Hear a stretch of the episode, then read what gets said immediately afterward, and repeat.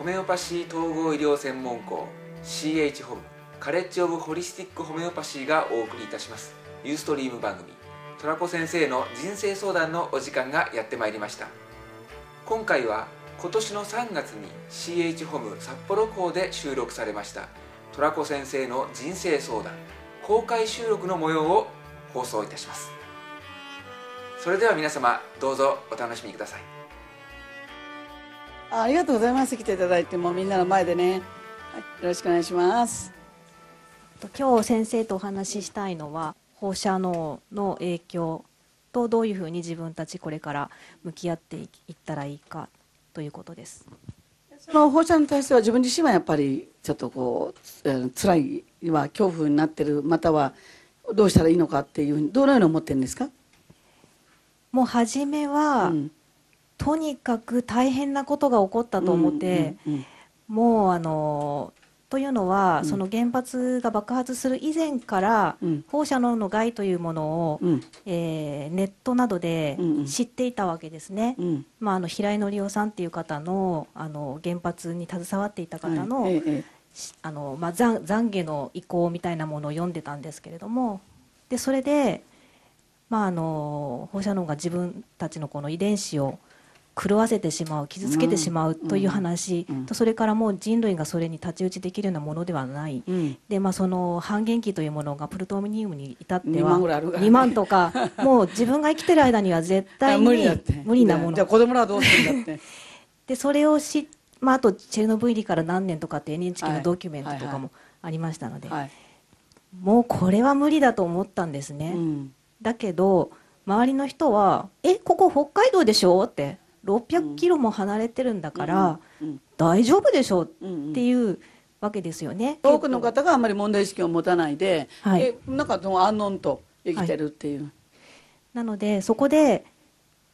今までは隣の人と自分っていうのはこう共感っていうか価値観っていうか、うん、共有できるものがたくさんああったと思ってたんですけれども、その日を境に自分と他人との間にすごくこう開きを感じるようになった、うんうん、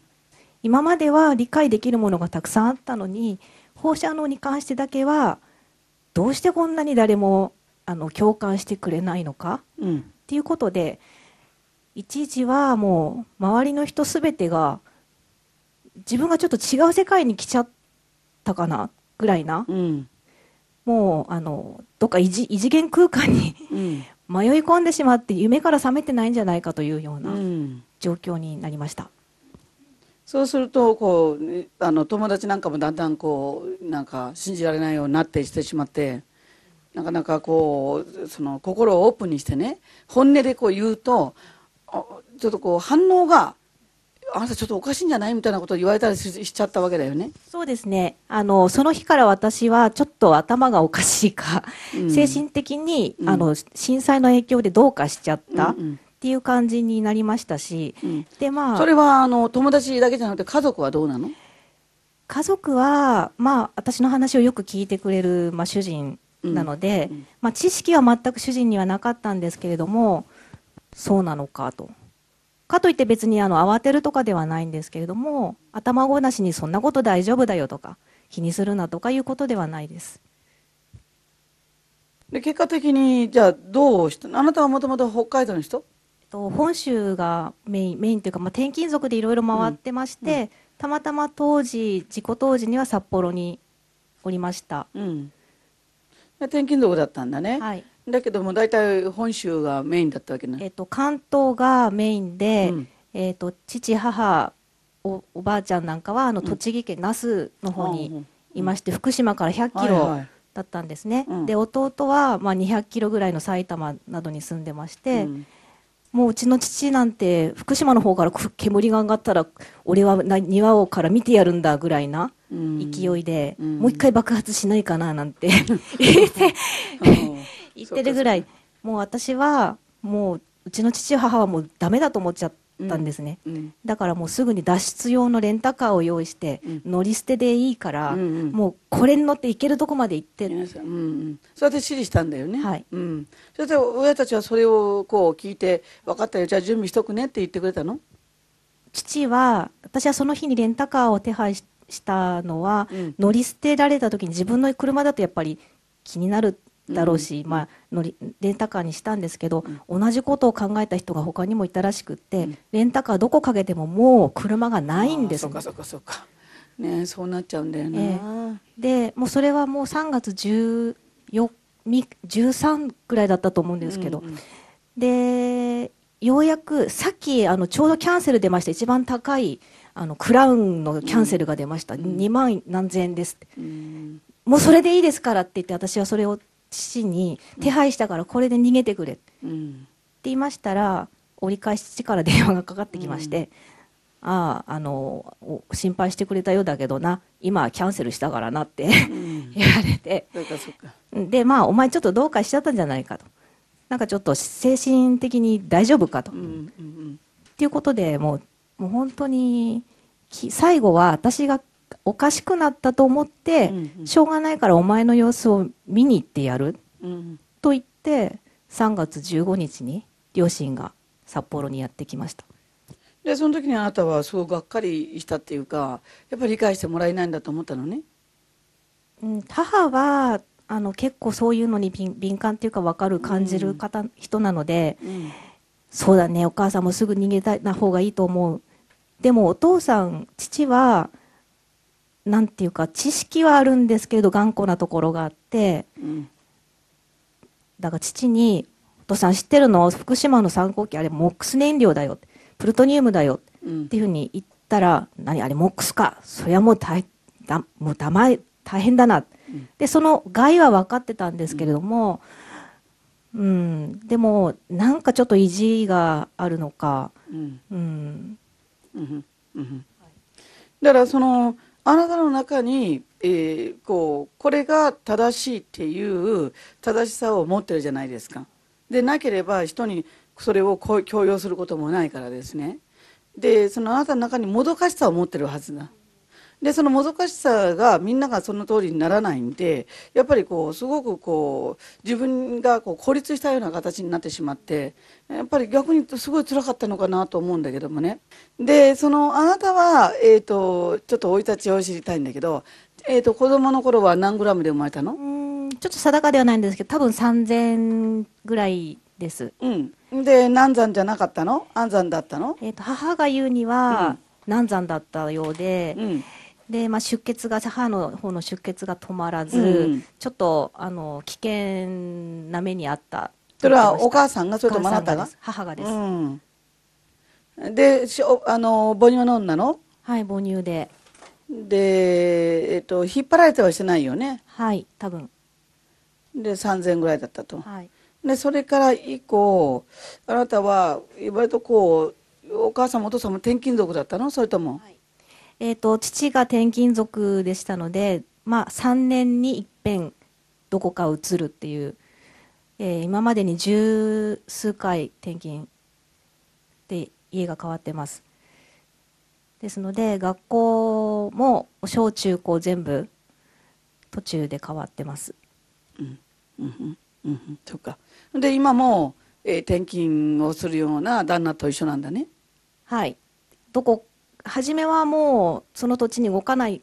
はずだったんですけど、うん。うんまあいろいろこの世の中の流れで転勤になってしまいました。うんそっかそっか。うん。だからそのテーマがうんとねあなたは見てたやっぱり根なし草っていうかどこに根を張っていいかわからないんですよ。ですから根がないからいろんなところにあちこちあちこちにこう浮遊するそれは心も同じように根がないのであちこちあちこち浮遊する。でこういう本を読むとそれにこう全面的に入ってしまう。でそういう影響を受けやすい傾向はあるんじゃないかと思うけどどうでしょうか、もう自分でも自分はジプシーなようだなと思ってて、うん。で一箇所に長くいると落ち着かないんですね、うん。もう初めて4年以上同じ場所に住んでた時には4年目から私どうやって生きていったらいいんだろうと思った。うん。なのでやっぱりそうおっしゃってることはそうかもしれません。うん。でだからあなたには安泰する場所がないんだよ。これが一番あなたが辛いとこだ。要するに安全に安泰でいられる安心していられる場所がないんだよそれを構築してもまた転勤しなきゃいけない。それを構築して友達作ってもまた転勤しなきゃいけない。これを繰り返してきた人生だと思うんだけどどうかな？あなた何歳かな？私はもう43になりました、うんうん、で今まで繰り返して43年間ちょっとね振り返ってみてごらん。あなたの中に本当にこうね、えー、根を張ってここで友達を作りをしそれでここで、えー、巣作りをするというね感覚そのものが欠落してる感じが私には見えるんだけどどうかな？えーと、どうせここは長くいないんだからという気持ちがやっぱりあります。なので、あのー、逆にもういろいろなところを見見に行きたい。そこにとどまるよりももっといろんなところ行きたいっていう欲求もありますし人間関係に関してもあの今はそうでもなくなってきましたけど子供の頃はどうせすぐもうお別れだからねっていうところがあったので、うん、言いたいことを言ってしまう、うん、うん、あんまりその長くこうこういう関係をこうキープするためにっていう努力をあまりしなかったかもしれません。うん。えーと、だから人間に対するこう信頼関係ですよね。そこが、えーと、と欠落をしてしまった理由がこの転勤するっていうところであなたは本当はものすごく悲しかったはずなんですけどもその悲しみを見るのがすごく嫌なわけですよ。で見るとやっぱりこう自分が弱くなってなっちゃうんでそれを振り絞って元気なふりをしてじゃあねまたねって平気で別れていったはずなんですねでもその奥にね本当に寂しかったことも何度かあったはずなんだけどそれを言うことができなかったなっていうふうに思います。あのあんまりこの自分のこの心の喜怒哀楽を人に知られたくないだねというところを、うん、まあ、恥ずかしがり屋っていうところもありまして、うん、なのでやっぱこう辛くても辛く見せない、うん、悲しくても悲しそうに見せない。楽しくても、まあ、楽しくても時々こう笑わないよ笑ってないように見せるっていうか、うん、なんか、うん、そういうところもあるかもしれません。うん、だからその人間と人間のこうつながりの一番こう醍醐味のねでお互いのこう傷をこう共感するっていうのに関して、えー、見ないように見ないようにしてきたと思うのね。それだけあなたの中には深い悲しみを持った事件があったはずなんですよ。その対抗意識として奮い立てて自分は正しいんだと。ということをすごく全面的にこの対抗意識として持ってきただけである。だから今でも人はなぜこういうふうに思わないのかっていうあなたの正しさを人にやっぱりこう言ってしまうわけです。で人はそれを言われるとそのあの対策の仕方が分かんない。人は。例えば放射能と言われてもね。ここでもいあの DVD で言ってましたけども偉い人がここは危険だから早く逃げろと。で逃げろと言われても畑電波と思って逃げるわけにいかないしこの人の子供は4人小学校中学校それから幼稚園。それを全部こうやめてね。で行くところもないっていう状況。だから私がそのまあ逃げられる環境にある人はもちろん逃げてもいいだろう。だけど逃げた人たちの多く例えば福岡行った人が結局子供が鬱になって戻ってきてなぜならばあ原発原発っていじめられてですね。だから結果的に逃げても行くところに幸せがないというね。私は逃げられ逃げたいと思う人は逃げたらいいと思う。でも逃げられない現状もある人に向かって逃げろ逃げろというのは非常に苦しかろうと思うからこそそういう人は自己治療を触発してここにいなさいと。私は最初からそう言ったんだよね。うん、で私ならどうするか。私がもし福島人で、え震源地から60キロ70キロのいわゆる福島市の近くでいるならばでまた私は電波で持ってない。私は逃げない。私だったらやるそこで。でリメディを取りながらやる。でそれが私の選択。だけど人は人で決めなければならないわけですよ。でその60キロ遠く行ってるからいい時にスポットがあるんでね。風向きによってスポットがいっぱいになる。でも私ね知ってることがあるんですけども1960年代東京の放射能は今の1万倍多かったんです。本当です。でそれはなぜそうなったかというと今ひたすらみんな隠してるけども、えー、アメリカが地下実験だの海の海洋実験の、えー、核実験を1000回以上したんですよ。でロシアも必死になってやったんでその頃対抗してたんで。でロシアとアメリカがやってしまってだからこの体験内はあのもう全体的に放射能だらけになっているんですよ。で福島がちょっとばかり、まあ、だいぶ大きかったかもしれないけど今更それ汚染をしたという福島アメリカは自分が千何回一番世界で一番やってるのでそれを福島のせいにしたくて福島を取り上げたんですいっぱい。だけど一番放射能を垂れ流したのはアメリカです。でこの事実を言わないんですよ。あの千何回の、えー、核実験を誰もノーと言えなかった。それによってどれだけの多くの人たちが今の50歳ぐらいの人たちですよ。甲状腺腫になってこの方々は良性じゃないですよ。悪性ですよ。でもう放射能が1万倍高くて今の。で東京に住んでる方々はもうすごい悪性の甲状腺腫になったんですよ。でこれロシアでそれから70年なんであると今度は地下実験をバンバンやり始めた中国です。でものすごいことやって。で中国の2.5がおかしい悪いのは微細に粉末化されているのもさることながらそこに放射能がくっついているから私たちはアジテーションアジテーションして喉がヒリヒリし目がヒリヒリするわけですよ。ですから花粉症でも何でもそうだけども放射能の RA を取ってみてください。すごく良くなっていきますから。から結局花粉じゃないんだよ。結局埃じゃないんだよ。放射能の粉末が粉塵がその埃の横にくっついているからこそ粘膜はこれ入れたくなくてすごくヒリヒリしたり目が痒くなったりするんです。ですから私は直さなきゃいけないのは放射能のレメリを取ることを一番進めます。でこの辺は北海道は実はロシアが近いもんですからロシアがですね実はねこのプルトニウムを積んだね潜水艦をねこのあの北海道とロシアの間のねナホトカの近くの方にね捨てたんですよ。捨てたんだ。でまだあるんだそれ。でまだ漏れてるんだだからそういうのもあって北海道の人たちが化学で電磁場過敏症になってしまってるのはこの原因だとも思ってるわけです。だからいろいろこう背景を見ていかなきゃいけないね。うん。だからもうね残念なことにこの空気中は放射能だらけない。でもね長いこと考えてみてればね。実は日本あの地球ができた時には放射能が今のものすごいもうもう今の何億倍ぐらいですかね。そういう環境で生物ができたのよ。この環境で初めての生物ができたわけ。ということは放射能をうまく使えばいいんじゃないか。それの鍵は太陽光線にありと私は睨んだね。太陽光線。がソルというイメージもあるんですよ。だからあの RA の中にもソルも入ってます。だからソル太陽に要するにそれこれぐらいね放射能を取るために土を取ってしまってさでこう太陽から隠してしまう。失敗だと思います。太陽にどんどん当たることなで微生物は実は放射能好きなやつがおるんですよ。これはロドコカラスっていうやつはセシウム大好き。要するに私セシウムセシウムってわめいてるのはセシウムしか出てこないからです。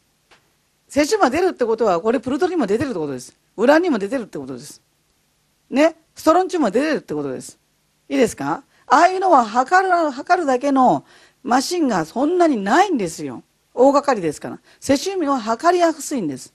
だからセシウムが出てるってことは他のだから私8種類の、えーと、放射放射能希釈浸透してコンビネーションしましたでしょ？だ先生セシウムだけなのだからセシウムだけなんでしないのっていうか何を言ってるんだと。測れてるのはセシウムだけで他の放射能は測れてないだけでそこにあるんだよって。セシウム出るとかそういうことやって。それで私走る最初からやったわけですよ。でもそこで甲状腺も希釈浸透したのを入れてるしソルも入れてるしだからこれ取られるとすごく楽になっていくのね。今あなたが見てるとやっぱり目が少し出てるんで甲状腺が少しおかしいと思うのね。いわゆるねあの汗がよく出るかな？暑くてああんまり汗かかない。子供の頃は？子供の頃もあんまかかなかったと思います。かかなかった、はい、でもよく動くよね。はい、うん、そこが甲状腺機能亢進症っていうところで地に足がつかない。だからあなたにとって大事なのはアイオダムが入っている海のものがいい。アイオダム。それでアイオダムとスポンジアっていうのはあるんですよ。スポンジアっていうのはあれね動物なんだけどねで植物みたいな顔してるでしょ？うんスポンジよほらふらふらふらふら。あれね寝なし草でね、えー、海を漂うんですよ。あそこにもこう80%ぐらいアイオダムが要素が入ってます。うん、だからその鉱物のアイオダムとそれからあの要素をふんだんに含んでいるスポンジアこれ特に根なし草ででこう自分自身が本当に真なる自分は誰なのかってわからないからあなたは右往左往してるんだよ。自分は誰かっていうことがわからないからね。でそれは自分自身のいわゆる情緒の構築をしてこなかったってこと。情緒の構築構築っていうのは、えー、友達と力を合わせて何かを成し遂げる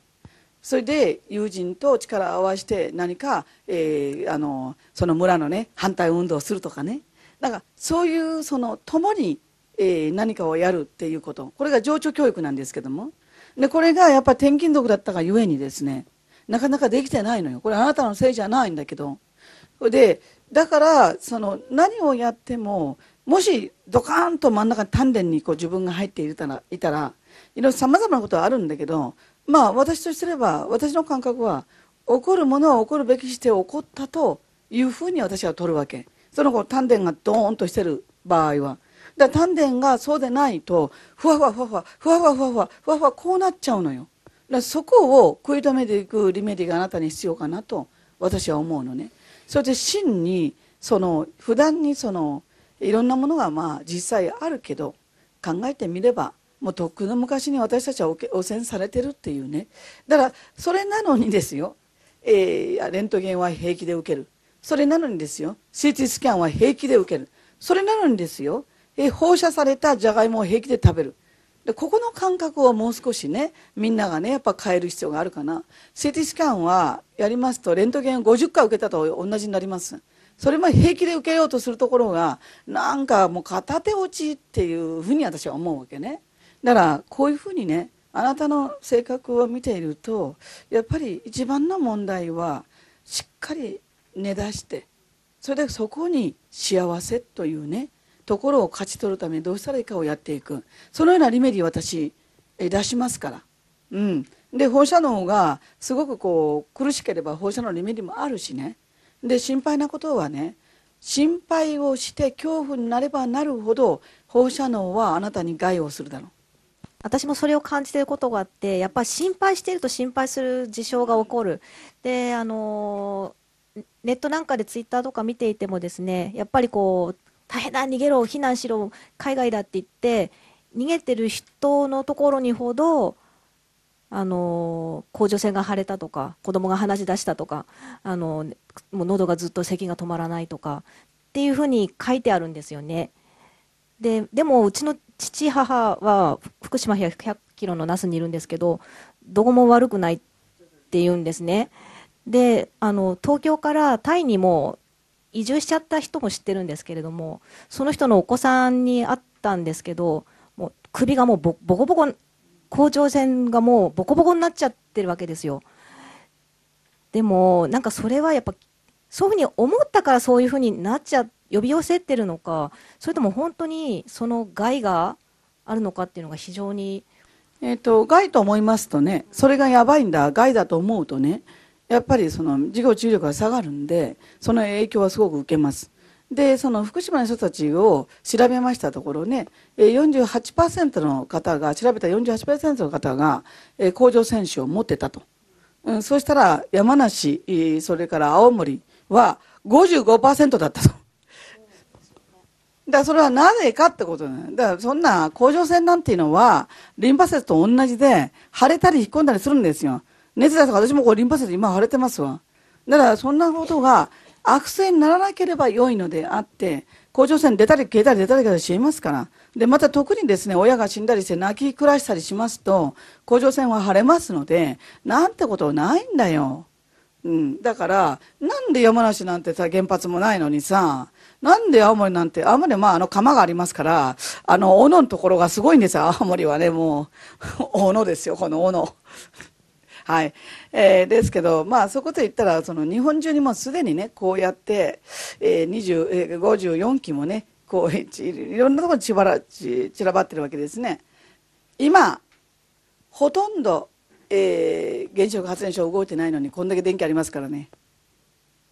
だ前東電が言ったのは真っ赤な嘘ですよね。原発なかったら電気をおしあの使うことできないってね。だからそんなことないわけですよね。だからこれから賢くなって自然型エネルギーに変えていきそして、えー、私たちはもう原子力発電所っていうのは全部ミュージアムにしていきましょう。シールドしてミュージアムにしましょう。で私たちが無知だったがゆえに、えー、こういうことになったっていうのを残しておくべきだと私は思います。どっちみちあんなの怖さってまた悲惨するだけですのあのまま置いといた方が良い。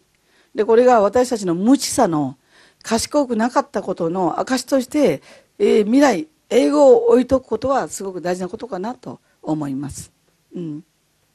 先生にちょっとお聞きしたいのはその例えば新聞とかニュースとかネット情報とかであの例えば東京の土地が30万ベクレルの汚染だとかあと、まあ、近海の海で取れた魚から何百万ベクレルが出たとか新記録更新したとかっていう情報あるじゃないですか。例えばそういうのを食べて取り込んでしまう分がたいすごく多くてもそれはレメディーはそれに勝っていけるんでしょうか？そうですね。定期的に取れますね私たちも、うん、で定期的に取っていくことによって少なくすることはできますわね。だからどっちみち空気吸うだけで入ってくるわけですからまあこれ仕方がないことはね。他にもあのダイオキシンとか、P、PCB とかね DDT とか山ほど飛散してるんですよ実はまだ。だからそういうものもいっぱいあるんであの原,、まあ、原発のそういう放射能は確かに、えーと、遺伝子を狂わすんです。でもその影響を受けないためにも恐怖にならないことが条件。影響を受けないためにも放射能に関するリメディを取り続けることが条件。でこのようにしていったらいいのかなと私は思いますけどね。うん。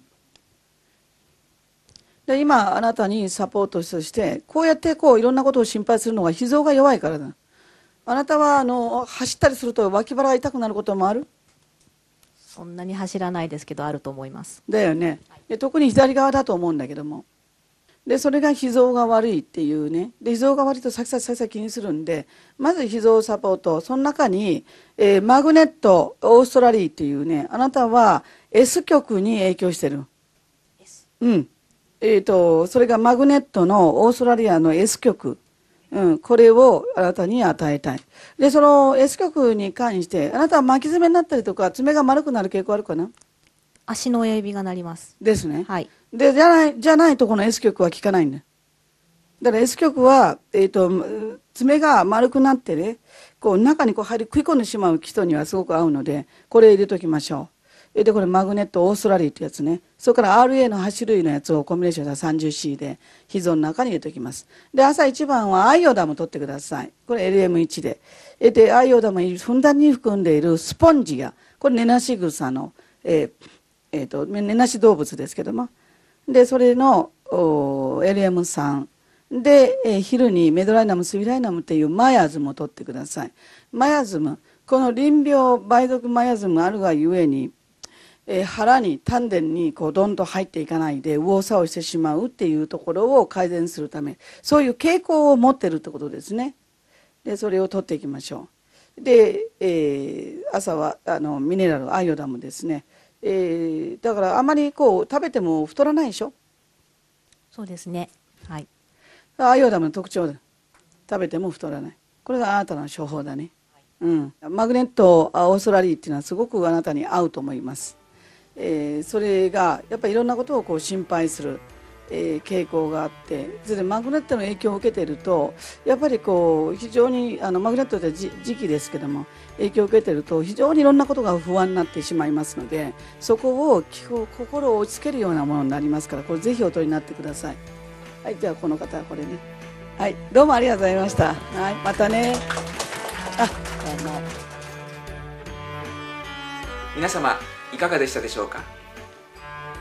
全国の日本ホメオパシーセンターでは JPHMA 日本ホメオパシー医学協会が認定する認定ホメオパスによるホメオパシー健康相談会を実施しております。詳しくは JPHMA のホームページをご覧ください。